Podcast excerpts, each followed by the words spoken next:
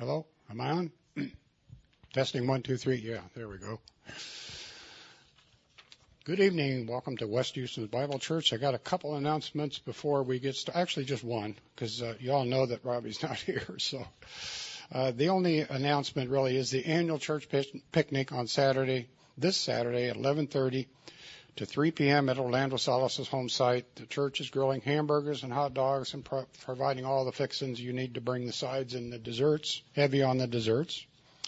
Sign up sheets are, and maps are, are out in the fellowship hall. And don't forget to bring chairs and bug spray, especially the bug spray. Uh, okay, uh, we have Dr. Doug Petrovich speaking with us tonight. He's an old friend of the church here, so I am going to turn it over to you.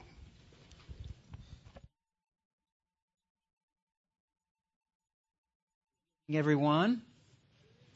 Great to see you. Good to have you with us who are here in the flesh and you who are following us live and after the fact, too. Who knows how long this will be listened to, right? Probably long after our lifetimes are gone. Um, but it's great to be with you. Um, I always count it a thrill to be here.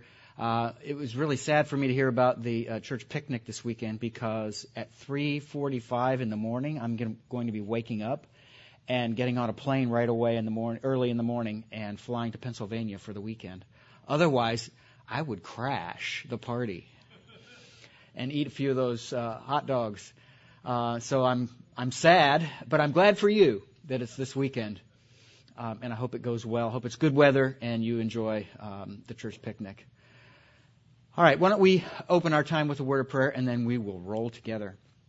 Father, thank you so much for this evening and the opportunity we have to look into your word. Thank you for the power that it has. Thank you for how the Spirit of God works together with the Word of God that He helped to orchestrate as He guided along the inspired writers.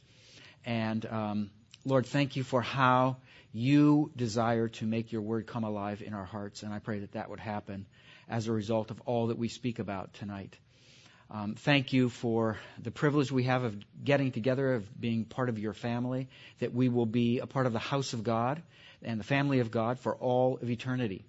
Both when we die and we leave this world and we're in a bodiless state, uh, as we're with you, uh, and later when we all have, um, once again, a body, a resurrected body, one that will not decay or um, cause pain or age or falter, because on the new earth we will be with you forever on that place in new bodies with new hearts that have been cleansed, removed forever from sin and the sin nature.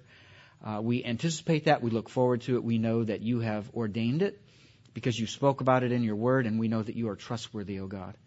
So, um, Lord, Bless our time that we may, as a result, be a blessing to others because of it. We pray all this in Jesus' name. Amen. All right. So, as you can see from my slide, rain down fire. One of my favorite stories in the entire Bible is 1 Kings 18 and the encounter between Elijah and the prophets of Baal and Asherah. What an amazing set of events. So we want to walk through that story tonight together. Uh, before we do, uh, part of the title comes from a, a, recent film, a 2019 film. Some of you uh, probably are familiar with the Avengers series or the franchise of films. And more or less the climax of most of those films came out in 2019, right before COVID, called Endgame. And near the end of the film, there's this final monumental battle between the forces of good and the forces of evil. And the evil, of course, is led by this gigantic figure called Thanos. And as he is, uh, and his army is fighting against the Avengers and, and their armies, um, he is in a predicament. Uh, one of the most powerful of the Avengers, her name is Wanda, a female character. And she's about you know, she, she's just with her powers taken off his armor, and she's just ready to, to kind of lay into him with her abilities. And uh, Thanos knows that he's in big trouble. And he has a spaceship overhead with lots of firepower. So just before she can really put the hurt on him, he calls out to his people in his spaceship and says, Rain fire. And at least for a while, everything changes because of that. And they unleash this torrid amount of, uh, of firepower down onto the battlefield, um, wounding both uh, the good, you know, those who were on his side and those who were on the enemy's side. He didn't care. He just wanted to be protected himself personally from the harm he was about to experience. And that's the same kind of idea in some senses um, with Elijah. He was calling on the King of Kings, the God of gods, to intervene on his behalf on behalf of the people of Israel to rain down fire so that it could be demonstrated that God was who he says he is. So that's the story we want to look at tonight. First, a little bit of background. Okay, it's giving me a little bit of trouble as it sometimes does at the start. There we go. There we go. Okay, now it's moving. So the background is in 1 Kings uh, 16 verses 29 through 33. So I'm going to read you from my text here. You can follow along in your Bible if you'd like. Uh, this is my translation. You won't necessarily see it per se in one of the translations that you have. It says this, beginning in verse 29 of 1 Kings 16. Now Ahab, the son of Omri, became king over Israel in year 38 of Asa, king of Judah. And Ahab the son of Omri reigned over Israel in Samaria 22 years. Ahab the son of Omri practiced evil in the sight of he who is more than all who were before him. So Ahab was one of the kings of the northern kingdom, uh, the kingdom of Israel, which is comprised of the majority of the tribes. And what's fascinating about the northern kingdom is that every single king in the history of the northern kingdom is classified as an evil king. There is not one good king, one godly king among them. The southern kingdom has, uh, I forget the exact number, five or six who are considered godly, but nobody from the north. And that goes all the way back to Jeroboam the first, who took over at the time of the dividing of the kingdom. Remember, God uh, was not pleased with Solomon and the and and the evil that he embraced, which is strange because he was given such wisdom. So God promised that the kingdom would be divided. Only thing is that he, God said to him, Solomon, because of David, your father, and of course that special relationship that David and God had, because of your father, I will not do it in your days, but in the days of your son. So in the reign of Rehoboam, God did that very thing and separated the kingdom. And Jeroboam the first, who was the first king of the northern kingdom, he led the tribes of Israel into horrendous evils. The worst of which was idolatry and not even hiding it. For example, he built uh, temples and altars throughout Israel and especially even in the even in the extremities, Dan in the north and Beersheba in the south, um, he, he, built um, he built worship sites uh, that would worship Baal, the god of the Canaanite people, and it just grew from there. Uh, some kings after him were worse than he was. Some did at least what he did. Some did less than what he did. Uh, for example, he also built high places uh, along many of the cities. So many of the cities where the Israelites lived were either on or in many cases to near um, a height, uh, the top of a hill. And so at the top of the hill, that usually was the place where there would be a little uh, cultic worship site set up, even in, again, these small towns. And, and these are known as the high places where people could go by as they're passing through or locals and, and worship one of the gods that's being worshiped in these high places. So that's another thing that Jeroboam did. Um, but this guy here, the son of Omri, Ahab, he's characterized here as not just uh, typically following suit with practicing evil, but but practicing evil in God's sight more than all who were before him. So every single wicked king before Ahab was even less wicked than he was. This guy is the bottom of the barrel. And we have to know that going into the story in 1 Kings 18 because it's an amazing story of what happens uh, God versus um, the gods of the land. So, verse 31 says, It came about as though it had been a trivial thing for Ahab to walk in the sins of Jeroboam, the son of Nebat. You see how that's worded? Oh, well, yeah, I mean, it, it's just understood that he was as bad as that original evil king, Jeroboam the first.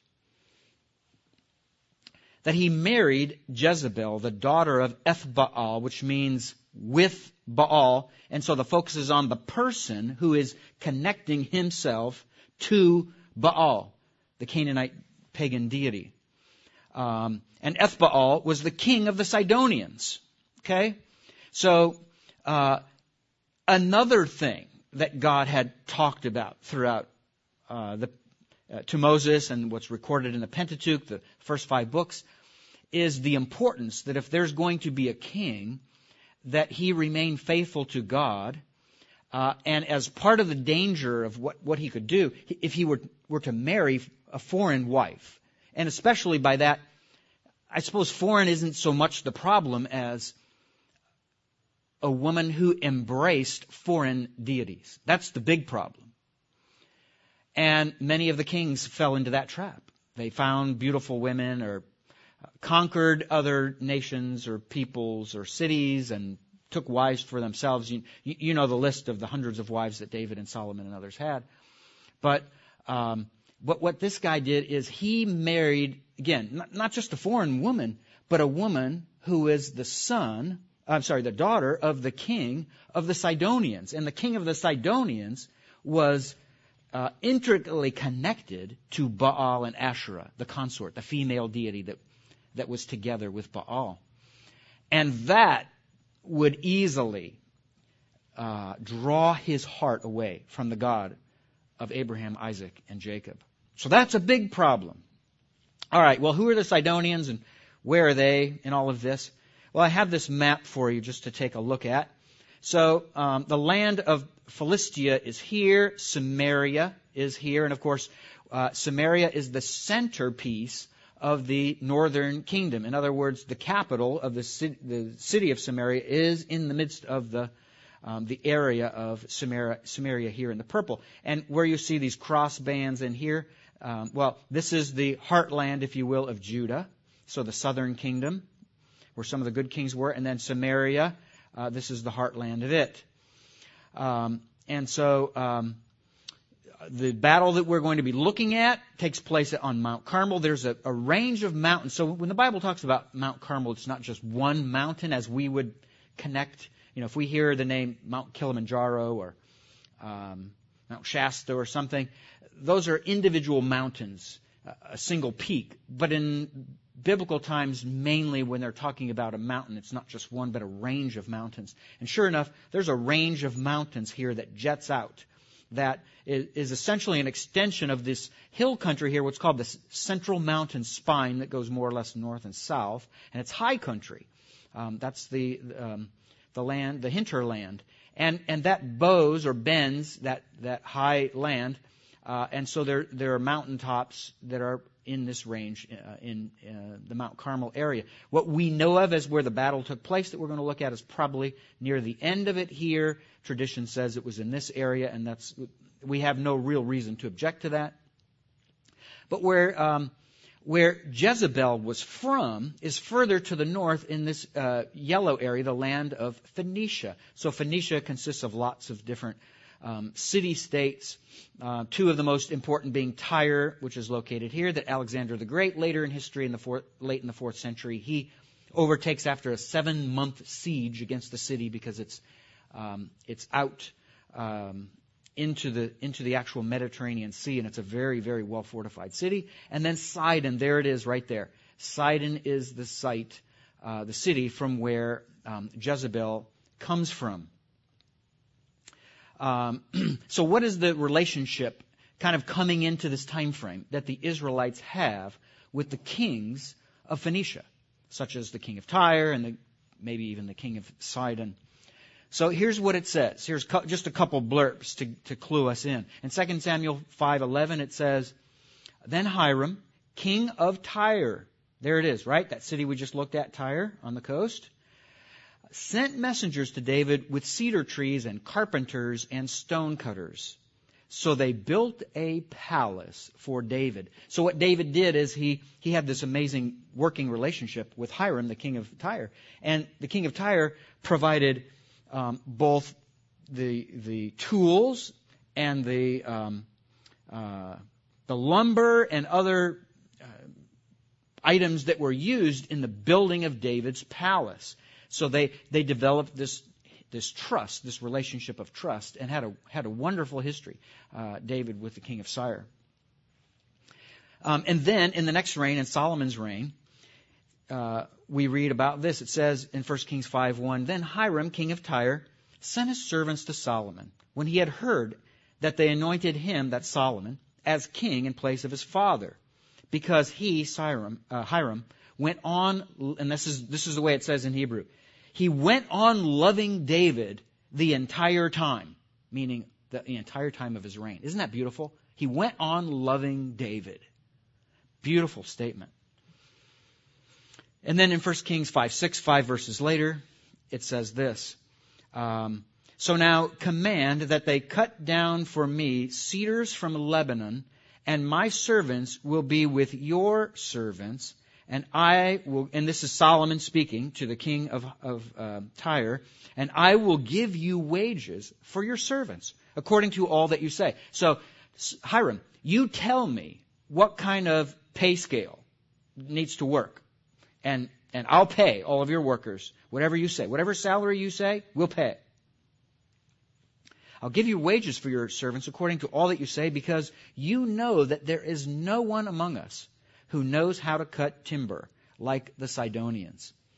So Solomon was, was dropping a compliment to the Phoenicians, and he was referring to Sidon, the city just to the north. And I don't know if, if at this point uh, the city of Tyre was controlling Sidon, and so the king of Tyre uh, also um, oversaw Sidon. I, am not really sure. I haven't investigated that, but uh, certainly, certainly there would be lots of skilled laborers, especially in timber, because the mountains in Phoenicia were famously known for growing uh, up to 40 feet tall cedars, which may not sound impressive to you, especially if you've been to, you know, Sequoia or Redwood, which I've, I've been to Sequoia. It's amazing. I mean, your neck hurts from looking up that high. The trees are amazing. But in the ancient world, 40 feet uh, was plenty high. And so uh, constantly there were trees being cut down and they would float them down along the water and they'd, they'd um, end up uh, in the southern Levant and they'd be hoisted out, dried, and then um, they could be used for building. So um, Solomon wanted to take advantage of the skill of all of the Phoenicians in the ability to make, you know, to have amazing woodwork and beyond that, to build buildings um, of uh, an, you know, an extremely high level. So that's what he did. He hired the uh, the, the, king of uh, laborers from the king of Tyre to be able to do that. So you see this relationship that's going on over time here between the Phoenicians and the Israelites. So it's no small wonder that, that they remained in close contact with one another. So let's pick it back up.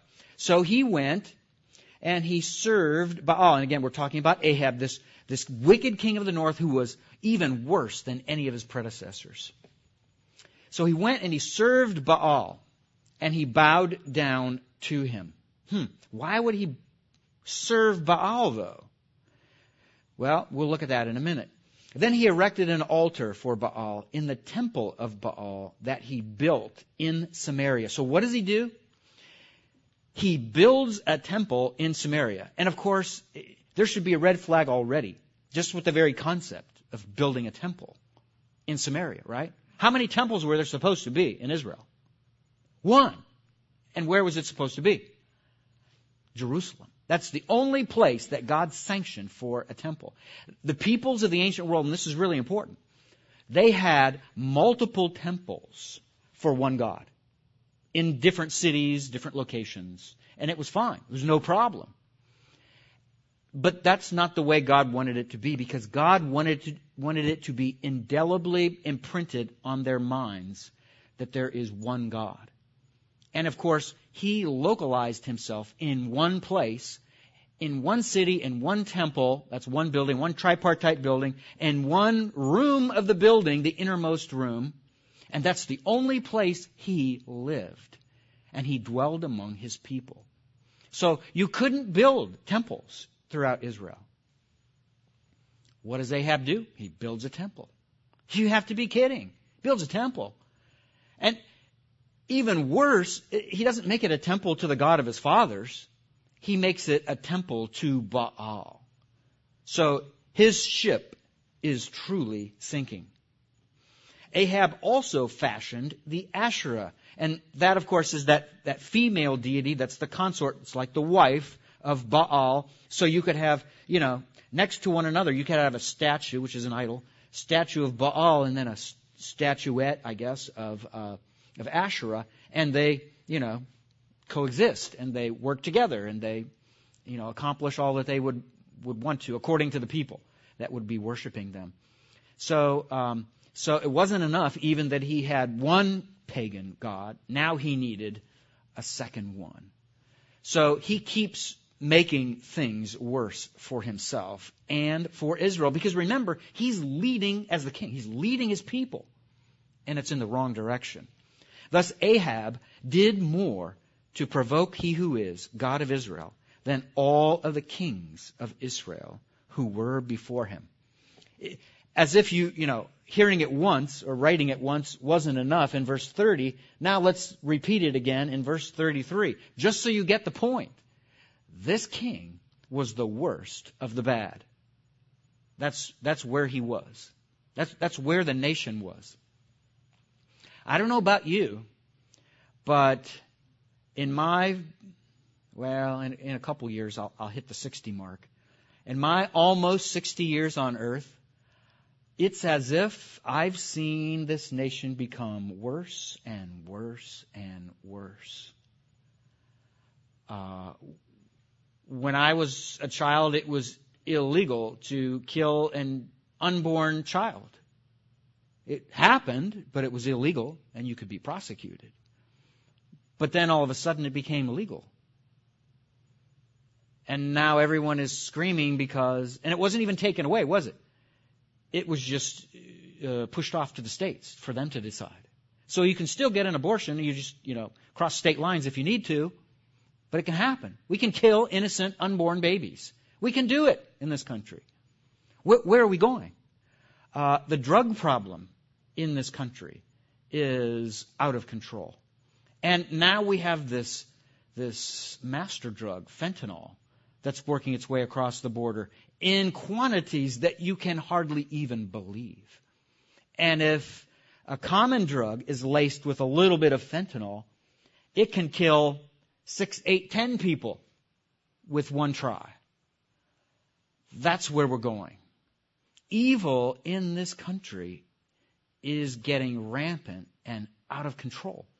And it's being protected now by law and legislation of all things. What's next? So it really needs to be time for us to take a stand to look at what's going on around us and say, that's not good enough. And we're not going to allow this. And do whatever it takes to clean up the evil in this nation. So there needs to be a mass repentance. There needs to be a movement in another direction. There needs to be leadership that follows goodness and righteousness and truth and honor and integrity and protection of life and law. Real law. The country is crying out for it, just like Israel was in that day. The god Baal, affectionately known as the storm god in the Levant. And of course, the Levant is the area that consists of the southern Levant is ancient Canaan slash Israel, and the north of it is the, the northern Levant. That's Phoenicia and Syria above it, and to the a little bit to the east, a ways to the east, all the way to the Euphrates, technically. Um, so in the Levant, this deity, Baal, became a very powerful deity, especially by the end of the second millennium BC. So by 1000 BC and, and after 1000 BC, Baal had risen above. Early on, in the early part of the second millennium BC, um, El, the king of the gods, pretty much had the, the supremacy, but Baal came along, um, and especially with the aspects of Baal's um, qualities that he, that he exhibited, um, that that he became uh, a god who was more enticing to kind of put at the top of the list. So he became essentially the most port, important god in the pantheon. And even at um, Ugarit, where where um, where texts called him the storm gods, at Ugarit and Tyre and Sidon and, and throughout Phoenicia, um, they identify, they connected Baal with the earlier El, the king of the gods. And remember, uh, if you were if you were here with me, you know, a year or so ago, I, I told you about El and how the the early Israelites used the name El to speak of the God of Abraham, Isaac, and Jacob. So they borrowed this concept from the people of the of the land of the Levant, the Canaanites and, and the other people, who who named the king of the gods El. Moses uses it in the Pentateuch. Whether you like it or not, it's there. Okay? He uses it. But he's not connecting it with their pagan God he's taking the concept out of the pagan God, which is the concept of the king of the gods, and he's connecting it to the God of Abraham, Isaac, and Jacob. So that the people around him can see and understand. It's kind of like Paul at Mars Hill, right? Where he, he saw this inscription where it said, to an unknown God, and he tried to connect that with, with, um, the God of, of, uh, uh, of the Bible and, and and the Father of the Lord Jesus Christ, who is now the risen Savior. And he, he tried to get the people there at Athens to understand that that unknown God is the God that's uh, the one who, um, who, who called Israel out from all the peoples as his chosen nation. So, um, so that's the um, the extent of uh, a little bit of, of Baal's involvement with um, the peoples of the Levant. He was also the god of wind, rain, lightning, and thunder. So everything associated with with storms. It was all part of what he became sovereign over. You can see the picture here uh, to the right, especially on both actually, but uh, this here, this looks like I don't know, a, maybe a tree with with not many roots there, but that's actually a thunderbolt. So he's depicted in the iconography of the ancient world as, as carrying a thunderbolt, kind of like Zeus, if you're familiar with Greek mythology. He's running around firing uh, thunderbolts. So that's Baal. Uh, he's the one who brings about storms and rain. Um, so he's responsible also ultimately for fertility via rainfall. So it's it's kind of like a thing where you know there's this this symbiotic relationship between him and and Asherah.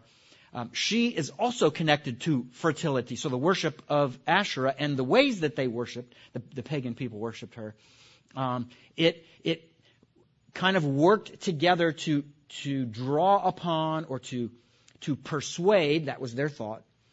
Uh, Baal to act on their behalf, to do what they would call him to do, which was essentially bring rain. Because remember, the land of Israel, it's not like Egypt that has the Nile River. It's not like Mesopotamia that has the Tigris and the Euphrates.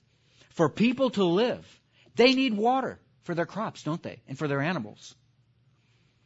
But in the Levant, you're not getting water in almost any place unless it rains. So that was a, a, a place that was dependent upon clouds that would bring water with them. So fertility is connected with the storm god. Baal resided in the underworld in summer. Summer, of course, is the time when there's really no, uh, there's no rain. And there's no, there's a relentless heat and no break from it. That's what life is like. And if you've ever been over there in the land of Israel in the summer, it's vicious. It is day after day of a hundred degrees or so and no rest for the weary. Imagine that. And then, of course, the Phoenicians, um, yes, identified Baal with El. So that's Baal. Here are a couple images of, um, and she goes by a lot of names. She started, I assume, in Mesopotamia as Ishtar. She's known as the morning star. She was worshipped by the Akkadians and the Sumerians uh, by a different name. And um, she was connected with a lot of important parts of society and life. Uh, one of which was, and of course, I, I did make this PG for you. Um, she, she was the goddess of love. She was also the goddess of war. So go figure that one, right? How can you be the goddess of love and then the goddess of war? But she is. She's the goddess of both. So that's uh, Asherah um, or that's um, Ishtar, as she's known there. And then as she works her way into the Levant, and the people of the Levant are worshiping her, she's known as Ashtarte there, and the Israelites know her as Asherah. Um, in Egypt, and you can see on the left here, she was known as Hathor, and she has a much different hairstyle, if you can tell. She kind of has a 1960s hairstyle, I would say. I don't know if you would date it when I do. Um, and notice the bovine ears. Uh, Hathor is connected with a female. Well, how many male cows are there? Uh, she's connected with the cow. She's the bovine goddess, so she's often depicted as a cow. That's the ancient world. But when she has mostly human characteristics, like here, you can see that she's made to look sort of beautiful. Um, and and notice notice how she is uh, bearing objects in her hands and arms, just like uh, Ishtar from originally the um, Mesopotamia, and in this picture, um, and, and, a piece of iconography that was made uh, by the by the Canaanites in the ancient uh, Levant. So um, there were cultic sites for her at Byblos, Sidon, and Tyre. Remember what we talked about, or what the text talked about. Um, how she came, you know, she came as the daughter from the king of the Sidonians, where they had uh, the worship of Asherah. So they would have been worshiping Baal and Asherah together. Not every city did this, but many of them did, and that would have been one of the cities. So what would she have done? She would have brought her religion with her once she married King Ahab. Whew. Bad news. She was bad news. And she gave a full uh, dose of this pagan worship upon her arrival. And Ahab bought it lock, stock, and barrel. Probably at her request, he built that altar in the site of Samaria, the capital city. So that's what he did and he found himself in all kinds of trouble. Well, I want you to know that, that this wasn't something, this, you know, the worship for the Israelites to fall into this worship of pagan gods. It wasn't something new or different or surprising. Um, it was long practiced. Uh, this is one of the inscriptions from my first book that um, uh, that uh, I represent in, in, in the book, and it's, uh, it's Sinai 345b, so there's a Sinai 345a, which is the other side of this uh, votive sphinx. Um, and it's written on either side, and on this side it says, My wealth is the strength of the lady. And the word is actually right here, the lady. It's b, and that's a guttural uh, vowel that you don't pronounce. That's a l, and that's a t. B, l, t. You know, ba'alat. Ba'alat is the feminine version of Baal. So she was called the she Baal, if you will. And worshipped as such by the Israelites. This is an Israelite inscription from just before the Exodus, anywhere between roughly 1480 or so, maybe a little earlier, but all the way down to 40, 1446. So that date is not a certain date, but in that range. So the Israelites, folks, that's the bottom line, were already worshiping her in Egypt, which is exactly what Ezekiel says. Ezekiel, well, what God says, what's recorded in the book of Ezekiel, God refers to how the Israelites worshiped idols even while they were in Egypt. And there it is. There's the proof in the pudding. They wrote it themselves. And if that's not enough, how about this one? Sinai 346a says this, the apostate, and again, this is an Israelite writing, the apostate, one who turns from the faith, whatever the faith is. That doesn't necessarily mean that, that they are um, orthodox, that they're following uh, the worship of the God of Abraham, Isaac, and Jacob. But the apostate has regarded his pasture lightly because of possessions offered up to the lady. So what I'm suggesting, the meaning, the interpretation is here, there's an Israelite who writes this, who sees one or more other Israelites out there. And what they're doing, those other Israelites, what they're doing is, they're not giving the proper sacrifices, not, not to the God of Abraham, Isaac, and Jacob, but to Baalat. In other words, he's scolding the Israelites for not giving her the kind of, of sacrifices that she deserves. Can you imagine that? Being scolded for not being pagan enough. That's what was going on. It's right there, okay? I didn't make it up. That's how it was written. And then this inscription, the last one. As if that wasn't enough, this Baalat worship, this, this Asherah worship going on before they even uh, get out of Egypt.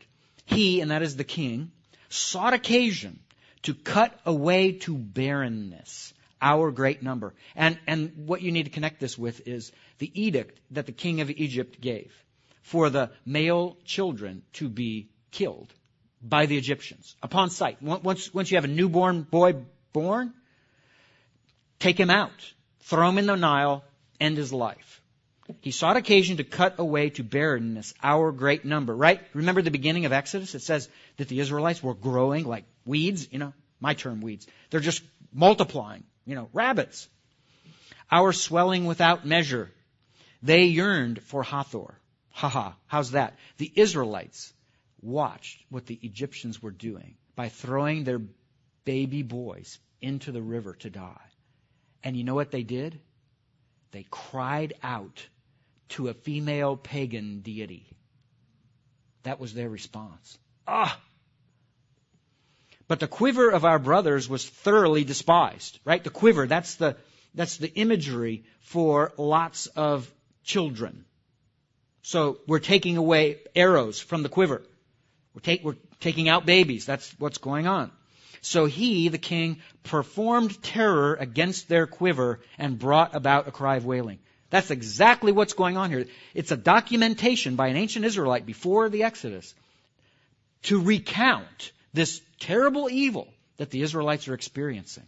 And folks, ha, guess why they experienced it? Guess why? Because they had turned their hearts from God. And that was an act of judgment. It wasn't just an arbitrary, uh, negative, vicious, secular, wild idea that the Egyptian king came up with. It was God's way to scold his people, Israel, for their sins and turning away from him. If you don't believe me, read Exodus 20. I'm sorry, Ezekiel 20. Read Ezekiel 20 and you'll see. That's exactly what's going on. That's the reason. So, they have this long relationship. Now we get into the text. Is it 7:30 yet? No? All right. A lot of ground to cover. Now it happened, so 1 Kings 18, 1 to 8. Now it happened after many days that the word of he who is, and that's the covenant name of God, came to Elijah in year three, saying, Go, show yourself to Ahab, and I will send rain on the face of the earth.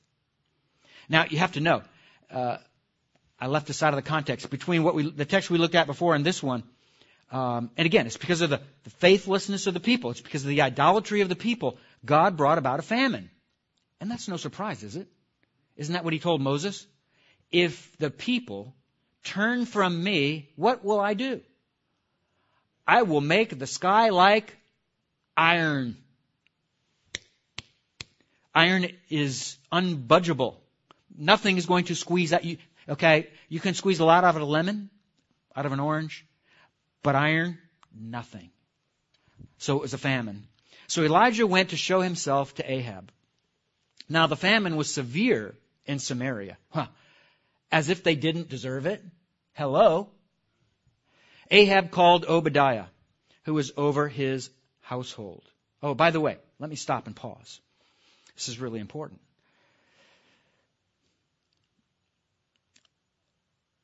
What we need to do, corporately and individually, is take an inventory and ask, where are we at? We already saw where Ahab was, haven't we? We've seen enough from Ahab. He committed sins worse than any of the kings before him, and he led people into those sins. He married a pagan woman who was not just an ordinary pagan woman, but the daughter of a king who worshiped pagan gods. And he built an altar in the capital city to those pagan gods, one of those pagan gods. Um, and he multiplied the sins of Jeroboam, the first king of the dynasty, and and did everything he did as well as much worse. So that's where Ahab was. So where is each one of us today? And hopefully none of us would fall into that category where Ahab is. But there are some other characters here whose lives we need to, to kind of take a look at and essentially hold up against our face as a mirror and see where we stand and whom we are like. Ahab called Obadiah, who was over his household. So this man named Obadiah, which is prob- probably it's thought by most scholars not to be the same Obadiah who writes a book later who's a prophet. But this guy, he is a steward. He is the head of the household for the king. So every king and just about every ancient um, city, state, or nation had somebody who oversaw his property and his um, wealth that you know when he conquered cities or when when other uh, nations or kings gave him tribute to collect all those things you know make an inventory list store it all make sure it's protected under under security and you know all of that and and have a a, a full running total of everything that belongs to the king. That's part of what the steward will do the head of the household. So ahab had one of those people who was over his household. That's a guy named obadiah and then there's a parenthetical thought that's inserted into the text. And I put parentheses here to mark it off. And here's the parenthetical thought. Now, Obadiah feared he who is greatly. That sounds good, doesn't it? He fears the God of Abraham, Isaac, and Jacob greatly. Great start. The beginning of wisdom is what? The fear of God. Yeah. Because when Jezebel cut down the prophets of he who is, Obadiah took a hundred prophets and hid them by fifty, so two groups of fifty, in a cave and provided them with bread and water. So essentially, he was uh, acting dangerously behind the back of the king, taking a risk. Why? Because he didn't want to see the, the prophets of God lose their lives. And what, what this could remind you of is the, uh, the midwives in the days of Moses, right? They didn't want to allow this evil to happen where the babies were, were being thrown into the river to be killed. So they would find ways, they would manipulate situations to make sure that the Hebrew boys weren't being killed. And they were honored by God and Moses both for it, weren't they? They were honored because they feared God and they knew God didn't want the babies to be killed. Where are we today? Where is our country today? Who's, who's standing up for our babies? We need people who will rise up and take the baton and say, this will not happen anymore. We will stop this evil.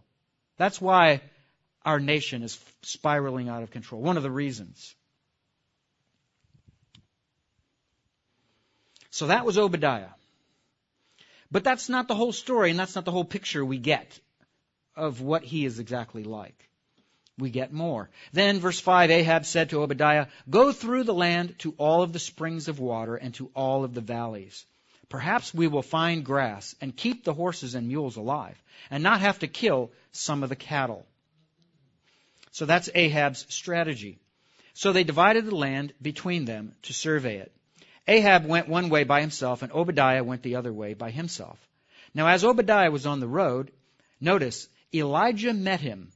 And he, that is Obadiah, recognized Elijah and fell on his face and said, Is this you, Elijah, my master? He said to him, It is I. Go, say to your master. Notice, Elijah is here. So Elijah the prophet was encountered by Obadiah. And Obadiah knew this is a problem because the king has been looking for him. And Elijah instructs Obadiah to leave and to go to the king and let him know that Elijah is here. So what's the response of Obadiah and what does that show about where he's at spiritually? Verse 9. He, that is Obadiah, said, What sin have I committed that you are giving your servant into the hand of Ahab to put me to death? As he who is your God lives, there is no nation or kingdom where my master has not sent to search for you. So when they said, He is not here, he, that is King Ahab, made the kingdom or the nation swear that they could not find you. And yet now, you're saying, Go say to your master, Behold, Elijah is here? It will come about when I leave that you, or when I leave you, that the spirit of he who is will carry you where I do not know. You're going to leave, Elijah. God's going to move you away to protect you. And then it's going to be trouble for me. So when I come and tell Ahab, and he doesn't find you, he will kill me, although I, your servant, uh, and, and here's where he makes an advertisement, right? Here's what you need to know about me, Elijah. I'm this kind of person, right?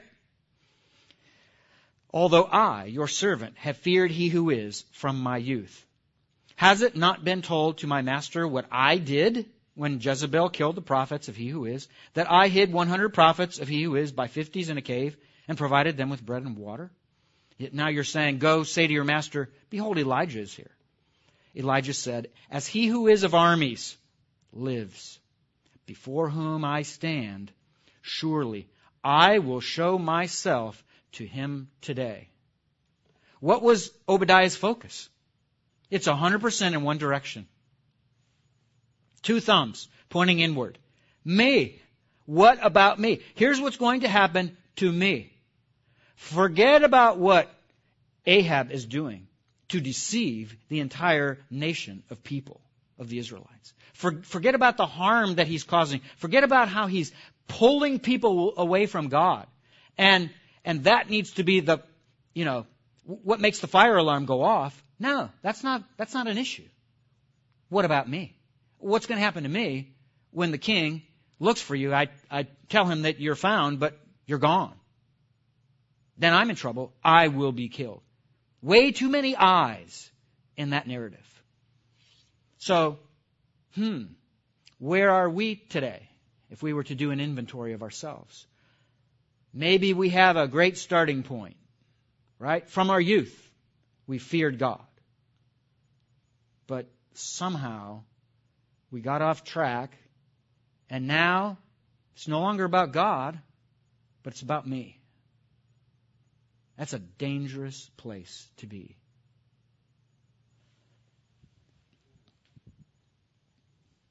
Verse 16 So Obadiah went to meet Ahab and told him, and Ahab went, um, and Ahab went to meet Elijah. When Ahab saw Elijah, Ahab said to him, Is this you, you troubler of Israel? Right? Isn't that a great line? Is this you, you troubler of Israel? He was probably wagging his finger at Elijah. You're the guy I've been looking for. That's brought all kinds of trouble because you're trying to stop everything I'm doing. This whole campaign to promote Baalism. you're throwing a wrench into my gear. You, you're the troubler. So he, Elijah said, I have not troubled Israel, but you and your father's house have. How about that? How about that? What is, what is Elijah like here? He is rebuking the king. Think about that for a minute. What if you were to stand before the leader of this nation and rebuke him? What would happen? Would you have the guts, if you're standing in front of him, to rebuke him? Would I? Not many of us would. This guy, Elijah, he's of a different breed.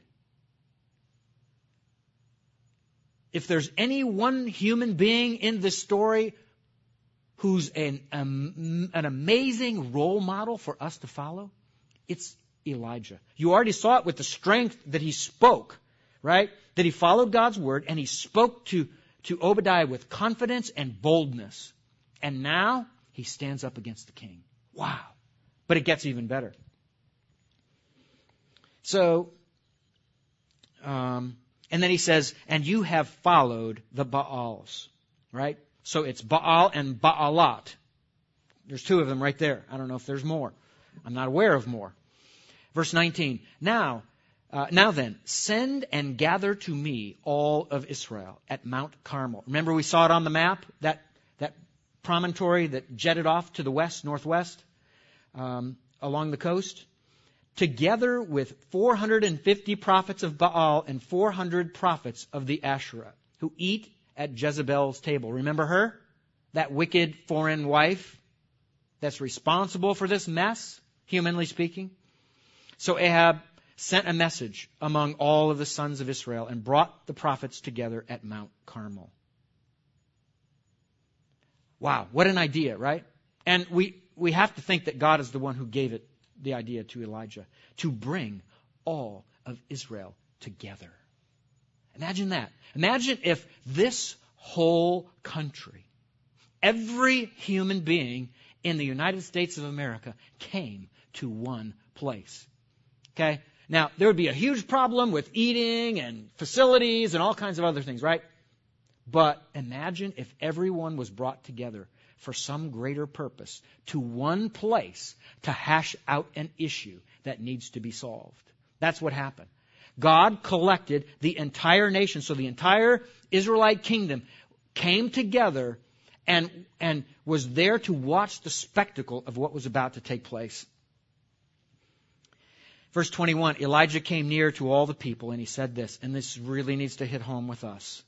How long will you hesitate between two positions? How long? How long will you hesitate between two positions? Maybe you're not exactly where Obadiah is. Maybe you're, hopefully you're not where Ahab is. Maybe you're not quite where, where Elijah is either, but are you at the place in life where you are hesitating between two positions? I remember high school. Oh my goodness. High school was the toughest time for me. I loved it. I loved high school. Um, had friends in all the different groups, right? I had friends among the jocks and the, um, the popular people and what we're calling in that day the burnouts and, you know, the, the, the, um, nerds. In every group I had friends, right?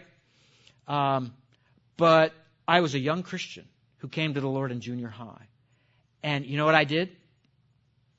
I did this. I hesitated between two positions. Because I had the former life with all my friends, right? And we did crazy things. And I, I still loved doing that after I became a believer. And yet, the other side of me, and at other times, I was walking with God. So I was schizophrenic. I was living the best of two worlds. And I was hesitating between two positions. And if any of you know what that's like, you know that's a place of agony to be there. If any of you is in that place where you are hesitating between two positions, I have news for you. The hour has come. You need to pick a side. Pick a side. Get out of the misery and pick a side. One side or the other, pick. Choose. Choose this day whom you will serve. When you do inventory and you see this is where you're at, you're, you're straddling a fence, choose. Put all the pros and cons on both sides if you want, but make a choice. Don't hesitate between two positions. If he who is is God, follow him. But if Baal, follow him. Huh. What did the people do? Yet the people did not answer him a word. Wow.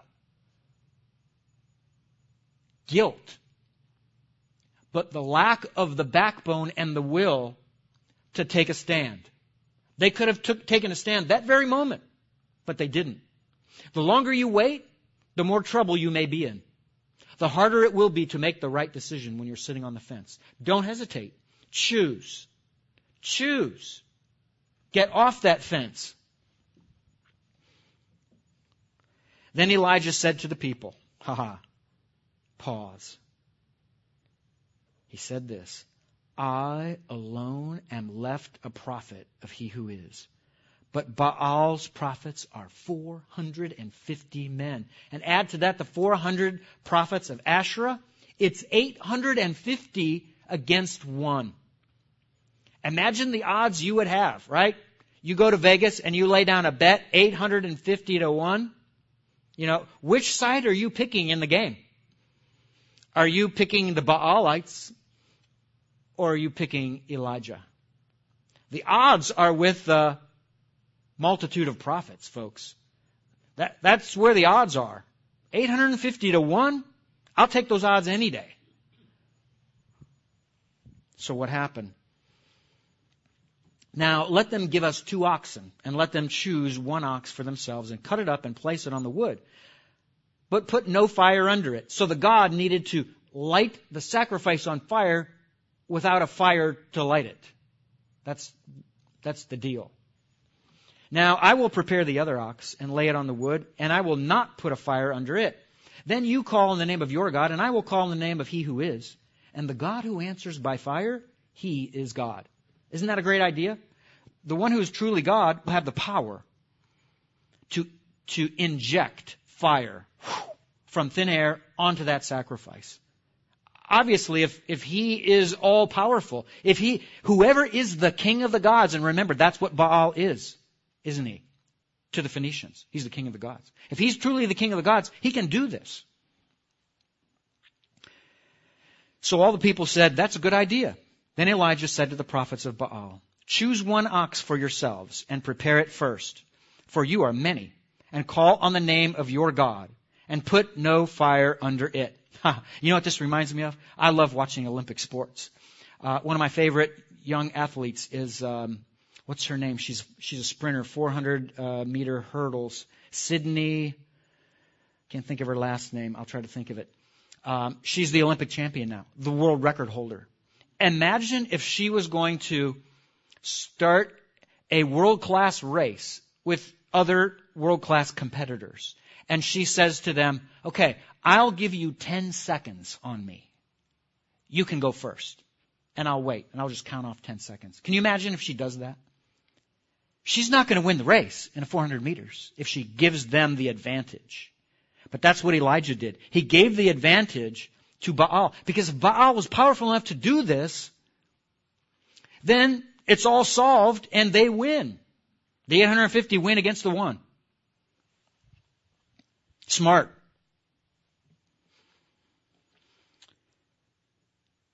Then they took the ox that was given to them, and they prepared it, verse 26, and called on the name of Baal from morning until noon, saying, O Baal, answer us. Yet there was no voice, and no one answered. Then they jumped around th- that altar that they had made, right? They're jumping up and down. You know, you've seen it in movies or whatever. With, with that form of animistic worship. It came about at noon that Elijah mocked them and said, call out with a loud voice because he is, because he is a God, right? So this is, this is, um, criticism. This is, um, demonstrating the, the, uh, the foolishness of, of this worship of Baal. Either he is occupied or he's stepped away, right? He's out of the office for a minute. Or he's on a journey. He traveled somewhere so he can't hear you. He's gone. He's in a different time zone. Or perhaps he's asleep and he needs to be awakened. So go wake him up, and then once he's awake, ask him to send fire. And he'll do it. So they screamed with a loud voice and cut themselves according to their custom with swords and lances until the blood poured out on them. When midday was past, they ranted until the time of the offering of the evening sacrifice. But there was no voice. Think about this for a minute, folks. This isn't just one prophet standing up there, you know, going berserk with blades and whatever else and cutting himself. This is 850 prophets. Wow! What a scene! And the people were watching everything happen and unfolding in front of them.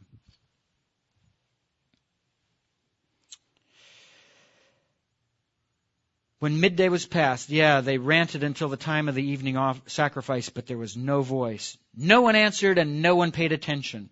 Verse 30. Then Elijah said to all the people, Come close to me.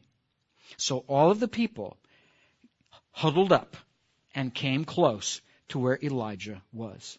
And he had to do some repair work because of the, the, rantings of the 850 prophets. So he had to rebuild his altar and put his sacrifice back on it.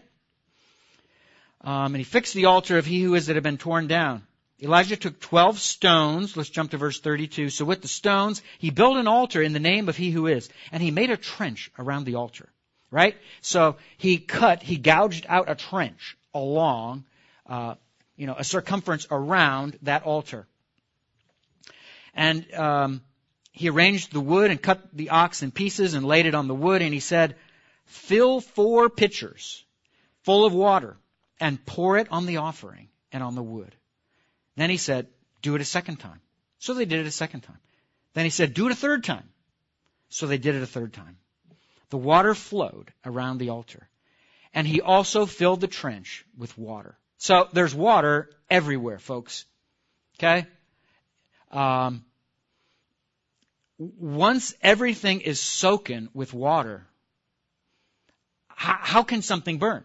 I mean, have you ever been on uh, a camping trip and you know you need to you need to start a fire, but it's been raining the whole time and it makes your wood all waterlogged? You have no chance of making a fire. You, you're in you know deep trouble. You better hope you have some way of protecting yourself from the elements because fire won't do it. Wood, wet wood, you know, or wood with water doesn't mix. The water flowed around the altar, and he also filled the trench with water. Then, at the time of the offering of the evening sacrifice, Elijah the prophet came near and said this. And he spoke to God. And, ladies and gentlemen, this is one of the most powerful prayers ever uttered, at least in recorded history. This is one of the most amazing prayers you could ever see someone pray. Look at the focus.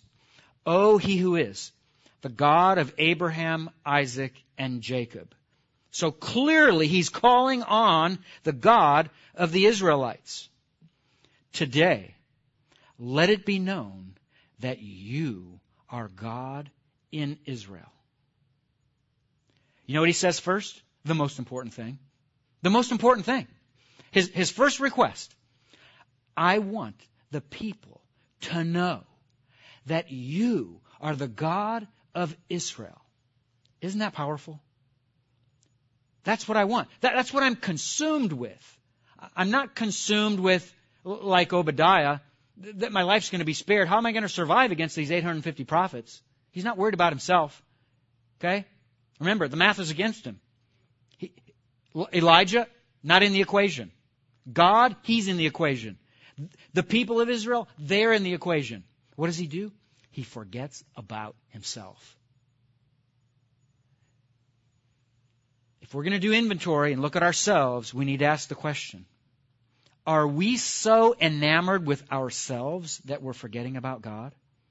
Are, are we so focused about whatever it is, uh, the necessities of life, making money, um, are, are, we obsessed with vacations and getting away? Are we obsessed with with the things of, that provide enjoyment, such as boats or motorcycles or whatever, or with fixing up and getting a new house or a, a house that we've always wanted or you know all of the different things that could consume us that the enemy wants to to have us make as our focal point if we've let anything or anyone take the place that belongs to God alone we've already lost we're done we're sunk our ship is on the way down to the bottom of the ocean can't be about us. Can't be about me.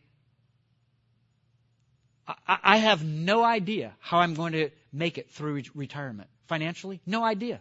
No idea. None whatsoever. Not ready. Okay? It's month to month. Who cares? Who cares? Now don't tell my wife I said that, okay? I'll be in big trouble. But who cares? All I need is God. And all I need to do is make my life about Him. And if I make my life about Him, do you think He'll forget about me? No. No. Jesus said, My Heavenly Father knows about all of your needs. Every one of them. Don't worry. He takes care of the sparrow. You think He's not going to take care of you? Of course He will. I need to be consumed with every man, woman, and child knowing that the God of Abraham, Isaac, and Jacob is the God of this nation and the God of this world and the God who created this universe. That's what I need to do. That's what I need to be about. Everything else doesn't matter. Doesn't matter. It'll all fall into place if I put that first. Where are you? And, and this is great, I love this, right? There, there's so much false humility in our country. And that I am your servant. No, no, no, no, no. It wasn't, he wasn't saying, Lord, put Elijah on the billboards. No, that's not what he was saying at all. He was saying, first, I want them to know that you're their God. And second, I want them to know that I belong to you and that you sent me. I'm your servant. They need to know that I'm your servant and that I have done all these things at your word. How many people want to go public with the kind of commitment to God and to Christ that will get you in trouble? Are you ready? Are you ready to make a stand? We've got to. We can't be afraid. We've got to make those stands. Put it on the line what did Jesus say? He said this Luke 9:26, because whoever is ashamed of me and my words, the son of man will be ashamed of him when he comes in glory in the glory of the Father and the holy angels. If if we are afraid if we are ashamed of Jesus in front of people, Jesus is going to be afraid ashamed of us. We've got to stand up. We need for people to know that we belong to God. however that works out. I, I don't know. For, that has to be an individual thing for you. I'm not telling you how to do that. But you need to get it under control. You, you need to put yourself out there. You need to take a stand. You need to want people to know that you belong to God. Lord, they need to know that I'm your servant. And folks, you don't need to be afraid of it because people need to see you take a stand for Him. And that will help them to know it's worth putting my faith and hope in God. Because here's a person who's put it all on the line, believing that God is real. Answer me, O he who is. Answer me, that this people may know that you, O he who is, are God, and that you have turned their heart back again. What a prayer! Lord, help each one of us to be like Elijah at this moment, to pray such powerful prayers, to make it about God, to connect ourselves with Him so that we would be seen as God's servant, and asking God to do the impossible, to do great things, to demonstrate His power and that He is, He is who He says He is in the Bible. Then what happened? The fire of He who is fell and consumed the offering and the wood and the stones and the dust. and licked up the water that was in the trench. The water, all that water that made sure that the, that the sacrifice couldn't burn, it licked it up. The fire ate it up. Fire conquered water, unlike it's supposed to happen. When all the people saw this, right, their eyes, can you imagine how big their eyes got? They fell on their faces and they said, He who is, He is God. He who is, He is God. Right? Finally, finally. What did Jesus say to Thomas? You have seen and believed. Blessed are those who believed but have not seen. They're even more blessed because they took it by faith. The people here, they needed to see it. They hesitated between two positions. God wants to test your faith. Do you really believe? And He will. He'll test you over and over and over. What's, your, what's going to be your response? Do you need to see it first? Do you need to see the scars in Jesus' wrists first to believe? No. Do it without seeing. That God would see it and recognize your faith and reckon it to you as righteousness. That's what God wants. Inventory. Take inventory. Where are we? Then Elijah said, to close up the story, seize the prophets of Baal, right? Put a rope around them. Pull them in. Bring them together. And they went down the mountain, by the way, uh, the hilltop of Mount Carmel. And he says, seize the prophets of Baal. Do not let one of them escape. So they seized them. And Elijah brought them down to the brook Kishon and killed them there. You want to know how holy God is? Those prophets of a pagan God who opposed the God of Abraham, Isaac, and Jacob, they had to forfeit their own lives because they made the decision to follow the wrong God. That is the danger that you face when you turn your back on the King of Kings and the Lord of Lords. Don't do it. Don't turn your back on Him. Turn your back on everything else if you need to, but not Him. And He will exalt you in due time. What did Elijah do? Lord, rain down fire. Rain down fire so that you can show everyone who you are. And while you're doing it, help them to see that I'm your man or I'm your woman in the process.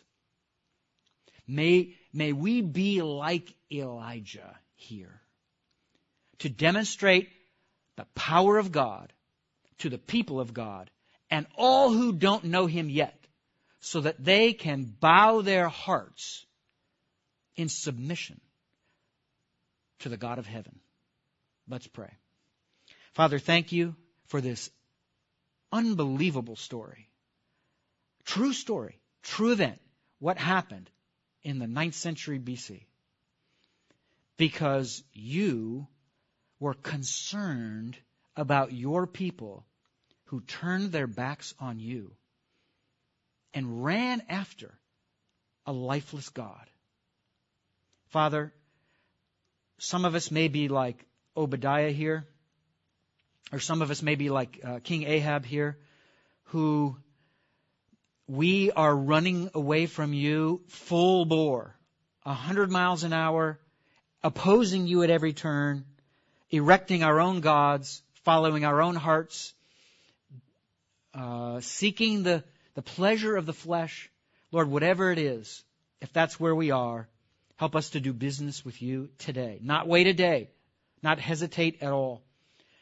Or like, Lord, we may be like Obadiah, who feared you from the beginning and walked with you, but eventually somehow didn't catch every onto everything and made it more about him than about you.